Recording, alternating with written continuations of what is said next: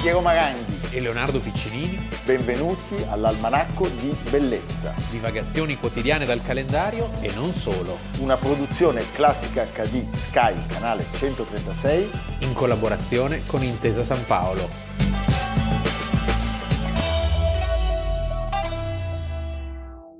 Almanacco di Bellezza, 12 agosto, Leonardo Piccinini. Piero Maranghi, Oggi riparliamo per l'ennesima volta di una meravigliosa famiglia che ha segnato la storia d'Italia in lungo e in largo, a cavallo tra l'Otto e il Novecento, una famiglia di Biella. Sì. Tu, tra l'altro, qualche giorno fa ci hai portato ad Europa, Esatto. splendido luogo dove è sepolto. dove è sepolto il protagonista di oggi, che per una volta è anche, diciamo, anniversario pieno. Pieno, perché sono passati 80 anni. dalla morte di un grande pioniere eh, della fotografia e dell'alpinismo, E dell'alpinismo. insieme, Vittorio Sella. Vittorio Sella e quindi... Un eroe internazionale perché ha girato il mondo. E quando si dice sella, noi pensiamo alla scrivania di Quintino, Quintino, sì. eh? e l'unico pareggio di bilancio della storia patria. E poi insomma una famiglia che Una ha fatto famiglia- molto per Biella e per il Piemonte. E per il Piemonte e anche Sì. per l'Italia, Sì, caro Leonardo. eh? Il 12 agosto, oggi del 1943, Vittorio Sella si spegne nella sua biella. Allora, le sue foto di montagna ancora oggi rappresentano un unicum, sono considerate insuperabili in qualche modo. Diciamo, per essere state fatte quando le ha fatte lui, una vita lunghissima tra E l'altro. poi la anche in sua, assoluto. e anche in assoluto, perché eh, il suo perfezionismo unito però alla sperimentazione hanno portato ad esiti ripetibili. Ha inventato un genere, perché poi eh, quanti grandi avrebbero calcato le sue orme, però fino ad allora c'è- non c'era nessuno, Eh, anche perché c'è anche l'alpinismo in- già in sé, diciamo, si perfeziona nel corso dell'Ottocento. Certo, e pensiamo a questo signore che nasce il 28 agosto sotto il segno del- della Vergine a Biella nel 1859, quindi l'Italia doveva ancora venire, figlio di un imprenditore tessile, Giuseppe Venanzio Sella, anche lui pioniere della Sì. fotografia, e di Clementina Mosca Riatel. Tra l'altro Clementina è un nome che poi ricorre nella storia dei Sella. Sì, sono dei pionieri nel senso che sviluppano per la prima volta delle teorie e delle tecniche. Il padre è appassionato e autore del Plico del fotografo, manuale di arte pratica e teorica. È tra i primi trattati di fotografia pubblicati in Italia. Comodo leggere i trattati altrui, più difficile E scriverli. scriverli. Noi non abbiamo ancora scritto dei trattati, Leonardo. No, l'Almanaco che è un grande È trattato, un grande di, di- trattato di vita. di vita, di sapere, di sapori. E eh, da lì Vittorio apprenderà i rudimenti della materia.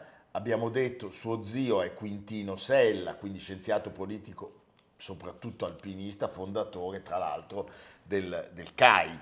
Il club alpino italiano. Del club alpino tu sei italiano. andato molte volte E in poi- spedizione col CAI, Eh, no? No, non, non mi portano, Non ti però portano. portano ad Algisa, Sì. come portafortuna. e ricordiamolo, Ad Agisa fa CAI CAI. Kai quando- Kai, sì. Senti, e poi Quintino Sella è stato protagonista di bellissimi racconti sul suo Monviso e questo ragazzo quindi da- dal padre e dallo zio Eredita la- questa la- la- passione per sì. le montagne. Quando il papà eh, muore, lui lascia il liceo si arruola in da cavalleria bravo piemontese. Sì, eh? a, a Torino un anno, poi torna a Biella, ha l'intenzione di studiare chimica, meccanica, tessitura, insomma tutte le cose che servono per prendere in mano le redini Dell'azienda. dell'azienda. ma in questo periodo decide anche di approfondire gli studi fotografici e qui c'è un altro personaggio legato al padre, Vittorio Besso, ex allievo del padre, che era uno dei primi fotografi professionisti, la fotografia era nata da un quarto d'ora, E niente po' po' di meno che fotografo di sua maestà il re d'Italia. hai capito? eh? E quindi questo Besso gli regala una grande macchina fotografica, la 30x36 cm, e lui nel 1879, quindi è ventenne, va in cima alle Alpi biellesi e da lì dal Monte Mars E da lì Che non è realizza... il dolce. No, no. da Marte. da Marte. Eh sì. No, lui Eh, realizza un servizio, diciamo un panorama circolare delle Alpi che ancora oggi è ammiratissimo. sì, E questa è un po' è l'inizio. il suo grande biglietto da visita per eh, cominciare a girare il mondo come precursore eh, di alpinismo e fotografia insieme. Ecco, ti- rendiamoci conto che stiamo parlando di un alpinismo ancora non dotato dei mezzi moderni. e Agli contemporanei, albori. Ma soprattutto di apparecchiature fotografiche che pesavano, non so, Sì, era tutto 20 kg, 30 kg, Era una congerie di trabiccoli. lastre di vetro. Tanto legno, tanto ferro, clangore. Sì, Pensa sì. che rumore portare su tutti questi oggetti. Clank, clank, clank, E, e clank. poi, par- tornando al suo spirito sperimentalista, dobbiamo sottolineare una cosa. Lui ogni tanto usava delle tecniche fotografiche che imponevano lo sviluppo immediato. Per cui questo a 3000 metri si faceva anche una microcamera oscura. Certo. Tra l'altro si parla spesso nella prima guerra mondiale di tutte le eh, diciamo, innovazioni tecnologiche delle armi, ma anche l'alpinismo che si era perfezionato da poco contribuirà non poco al nuovo tipo di guerra, cioè la guerra in vetta, no? Eh, questi qui che dovevano scalare delle montagne, penso alle Dolomiti, no? La- scavare delle trincee nella roccia, riuscire a portare a più di 2000 metri Le tutte le derrate, le attrezzature, apparecchiature cioè militari. c'è uno sviluppo in vari campi eh, dell'alpinismo e appunto la fotografia è eh, la- una delle applicazioni più belle di questo mondo. Allora lui si occupa subito di vette mitiche, Cervino, Monterosa Sì. e Quelle la che vedeva sua- da casa. quelle che vedeva da casa e poi s- la sua è la prima traversata, pensate, Che invernale fatica. del Monte Bianco. Nel 1888 lui lascia le Alpi occidentali e, pensate, va in Sicilia dove Sull'Etna. Sull'Etna. L'Italia è unita, e quindi si, si- si celebrano le grandi vette. e l'Etna è la sua prima esperienza diversa dal Piemonte. Ci prende sempre più gusto. E quindi si, si può andare da, da Catania al, Al Caucaso. al Caucaso. C'è, Comodo. c'è solo la K. Sì. eh? Da Catania al Caucaso centrale, dove lui per 20 anni inizia una sorta di viaggio intercontinentale, cioè va dappertutto e i risultati delle sue ricerche e delle sue fotografie, delle sue documentazioni, gli portano due importantissime onorificenze, perché lui è prima, è stupendo, eh, Croce di cavaliere dell'ordine di Sant'Anna dallo zar. che poi gli verrà revocato dopo la rivoluzione d'ottobre. Eh beh, No, non è no, vero. no. E poi riceve il premio Marchinson dalla Royal Geographical Society di Londra. Al Gran Sasso c'è il rifugio dedicato a Vittorio Sella, avete visto? quindi questo andateci, andiamoci. contributo? Andiamoci. anche- Anzi, chiamate Hai visto Piero che... Ad Algisa ha alzato la Sì, mano, eh, Amerigo Adalgisa- no. Perché ad Algisa ha bisogno di No, ma aria non c'è pulita, Amerigo oggi, c'è Valentino. Sì, c'è ah, Valentino. ecco, no, diamo questa notizia. Noi siamo con Valentino. che è il figlio di Amerigo, no. No, per fortuna di Valentino, no. Valentino ha dei genitori che ti pregherei anche di rispettare. eh? Va bene. No, bisogna spiegarlo perché non, non- non- non lo Che sanno non è- i telespettatori. Che non è il figlio di Amerigo Eh, e di Adalgisa perché è più bello. Eh, sì. Ecco. Nel 1897 che cosa accade? Un altro incontro, sempre piemontese. sì, con Luigi Amedeo di Savoia, il famoso... Duca degli Abruzzi. Esatto, il Eh, Gran Sasso, Abruzzi. duca degli Abruzzi si sta sempre in zona.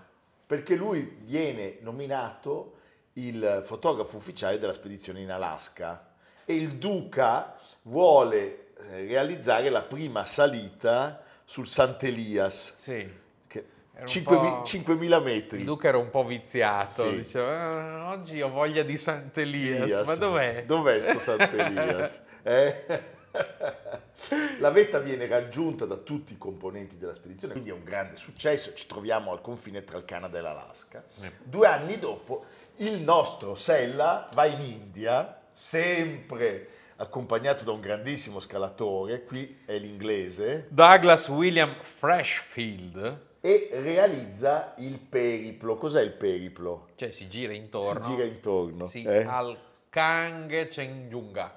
Spero Sì. di averlo pronunciato nel modo giusto. Beh, comunque la terza montagna più, più Esatto. Sì. alta della Terra e poi nello stesso anno sale su una nave, ma tu pensa alla vita Sì. di quest'uomo. La nave stella polare e sempre è con Luigi Amedeo. che il si era duca degli svegliato un Abruzzi. po' annoiato, ha Oggi detto oggi ho caldo. eh, ho caldo. e vanno al Polo Nord e ancora saranno insieme nel 1906 in Africa, sì. dove compie, pensate, la prima salita del Ruvenzori Che si trova in Uganda, in Uganda. quindi dietro l'angolo. Sì. eh? Poi pensa all'epoca.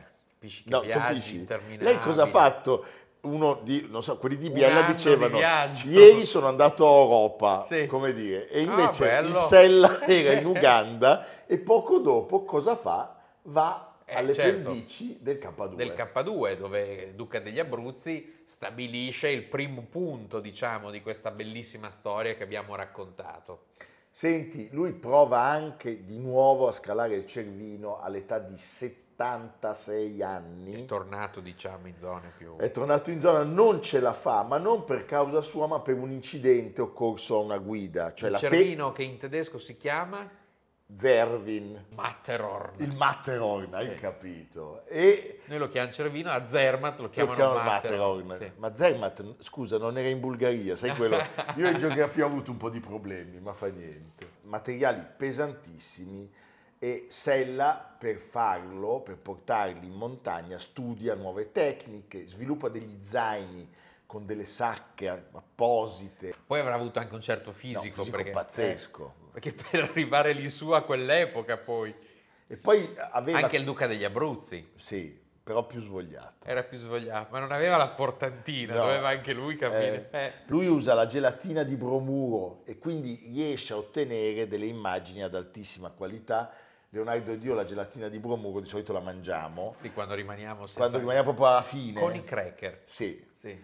E come vi ho detto, è lui che talvolta è costretto a usare la camera oscura ad alta quota. Perché ci sono delle fotografie che devono essere sviluppate subito. Subito. Allora, quest'uomo è stato importantissimo. Ansel Adams Ansel Adams che effettivamente, se tu ci pensi, è un suo ideale discepolo. Sì, e dice infatti le foto di Sella ispirano un senso di meraviglia di tipo religioso, meraviglioso. Le sue foto, tra l'altro, sono talmente precise che permettono di misurare la ritirata dei ghiacciai, tra, Giusto. tra le altre cose. Possiamo raccontare anche di alcuni suoi viaggi in Sardegna, in Marocco. Non si dava pace. No. Lui si spegne prima di compiere 84 anni, nell'agosto appunto oggi del 43, è sepolto presso il cimitero monumentale di Europa, in Le quello- scoriali italiane. le Scoriali italiano, eh? fantastico.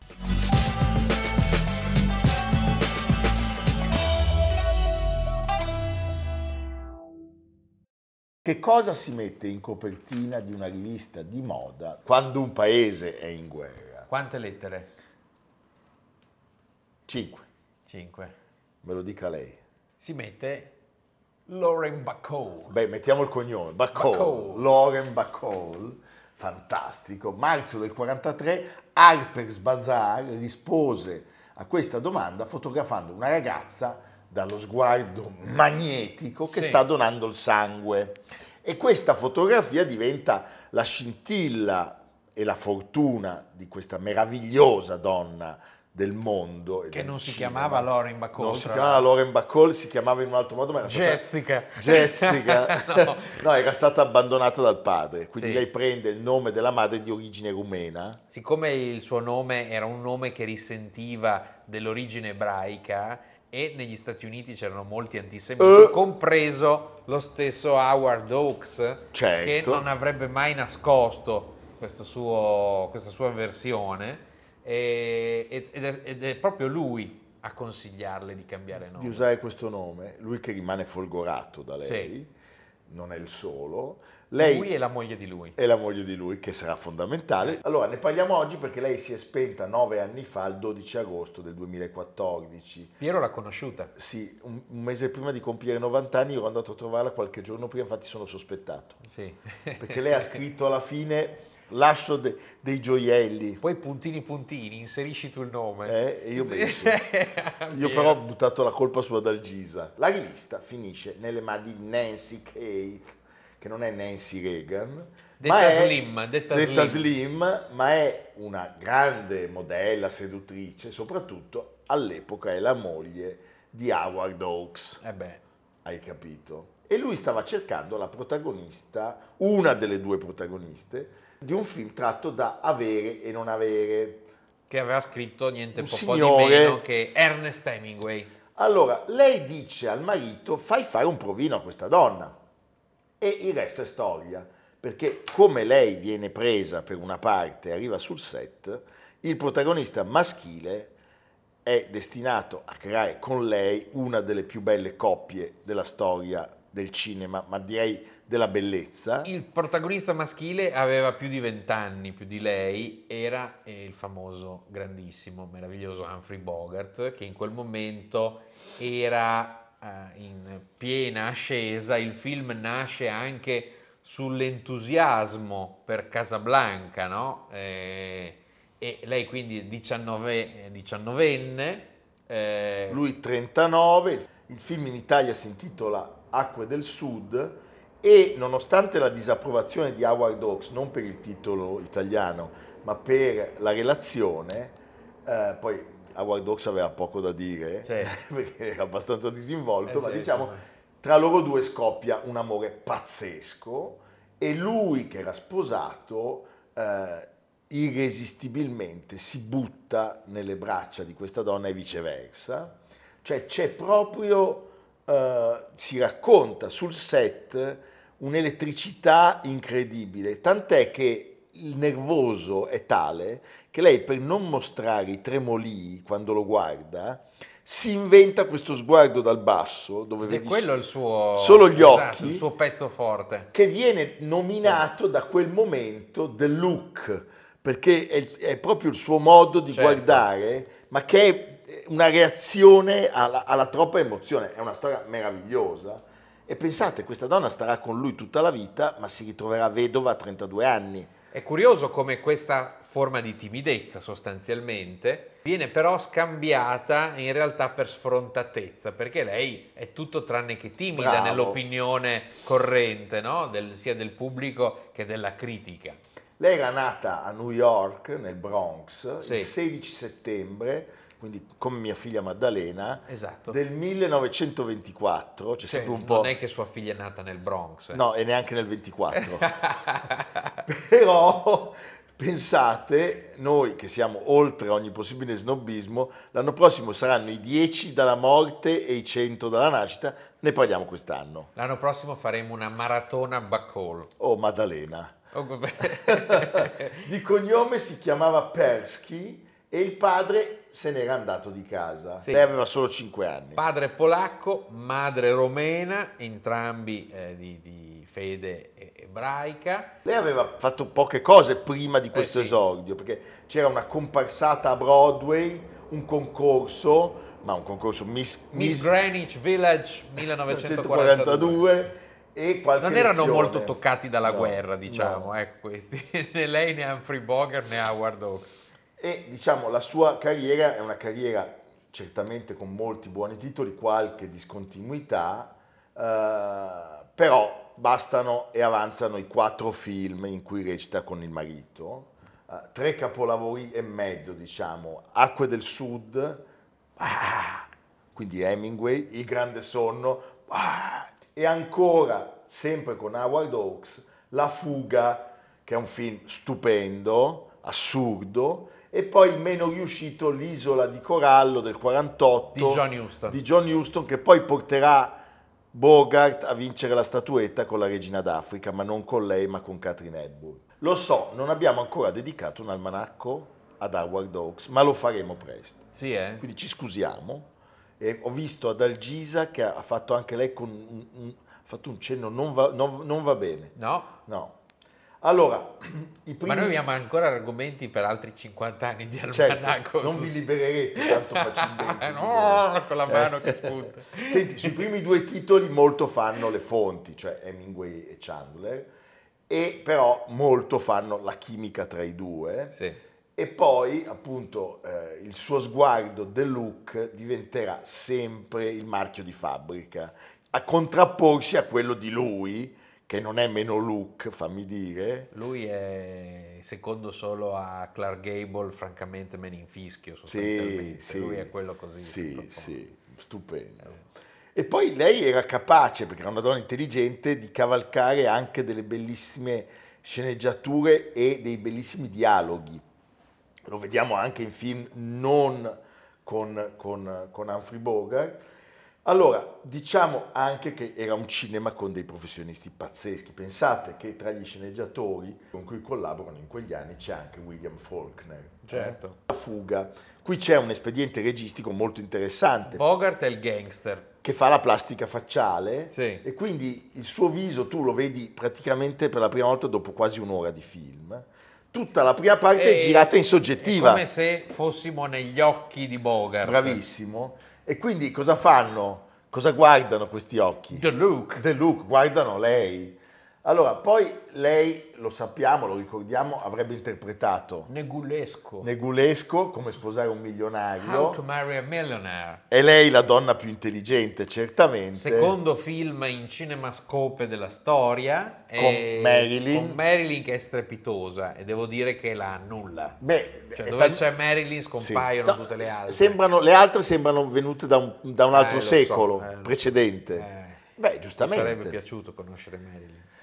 Non escludo che sia successo. No, è impossibile. così. Ma sì, perché ad Algisa c'ha tutto questo sistema del viaggio del tempo. Ah, ok. Fa dei rutti e ti sposta in un'altra epoca. E la terza è Betty Grable. Esatto. Sono bei film, La tela del ragno di Vincent Minnelli e Come le foglie al vento del grande Douglas Sirk.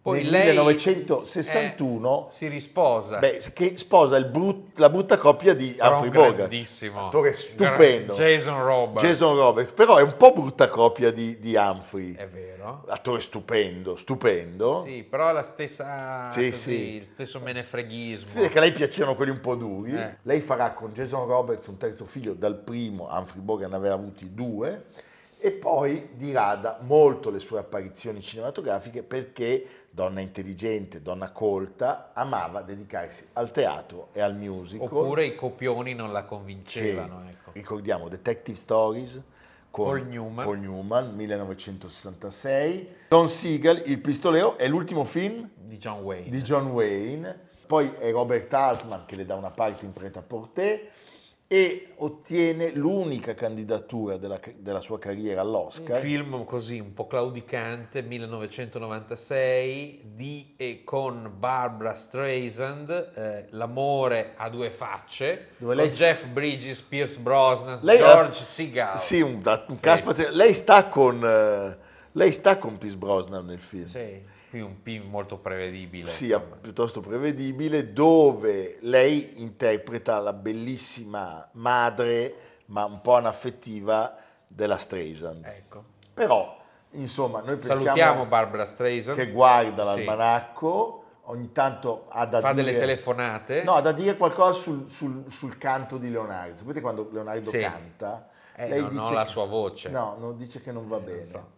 Sentite, questa donna però un Oscar alla fine l'ha avuto giustamente quattro anni prima di lasciare questo mondo e le è stato consegnato da un, Angelica altro, Houston. da un altro premio Oscar, non protagonista, l'onore dei Prizzi, Angelica Houston. Siamo ormai a metà agosto e mi dicono che il libro non sta performando, me l'ha detto Amerigo, eh, non- non è che- cioè, la Mon- noi la Mondadori non l'abbiamo mai sentita, Eh sì. non ci hanno mai chiamato. Ogni tanto ci- Mondadori Rizzoli. Rizzoli, la Mauro Rizzoli, che Sì. a me fa La monnezza. Mondazzoli, Mondazzoli, Mondazzoli, che fa un po' monnezza. Beh, adesso non spariamo. No, dobbiamo essere più rispettosi No, no, con il nostro poi ci fanno editore. causa. Hai ragione, ci fanno causa. Ci Comunque, ritirano la... comprate il libro, per favore, perché è l'unica possibilità che abbiamo. No, poi è perfetto No, da perché se no- spiaggia, da spiaggia Sì, è perfetto, anche- perché la, la sabbia non la trattiene. Non la trattiene. non la trattiene. Quindi puoi andare anche alla fai pelosa. così, puoi fai- andare anche alla pelosa. Sai che alla Sì. pelosa non devi portare via i granellini di sabbia. Perché costano. Eh no, perché è un patrimonio Eh,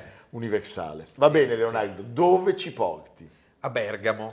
The Huron, the Huron, Ed è ora. the Huron. Ed è ora- perché Palazzo Moroni, Beh. tutti lo conoscete, è del FAI che ha avviato degli imponenti lavori di restauro. Ma è tutto del FAI, anche noi siamo del Sì, anche FAI. noi, sì, che sarà riaperto al pubblico dopo i restauri a metà novembre e ieri abbiamo parlato di Edith Wharton e dell'età dell'innocenza. Beh, c'è una mostra a cura di Giovanni Agosti fino all'8 ottobre che si intitola appunto L'età dell'innocenza, il rinascimento a Bergamo e Brescia intorno al 1900. Opere del Palazzo Moroni, opere provenienti da altre collezioni private e del FAI, eh, scenografie di Margherita Palli, è una mostra che ha l'ambizione di ricreare, di catapultare i visitatori in un salotto di inizio Novecento, tutto pieno di oggetti, cose, scenografie, bellezze. Non diciamolo in studio, lo dico a bassa voce, c'è anche il procione imbalsamato. No, basta. È vero.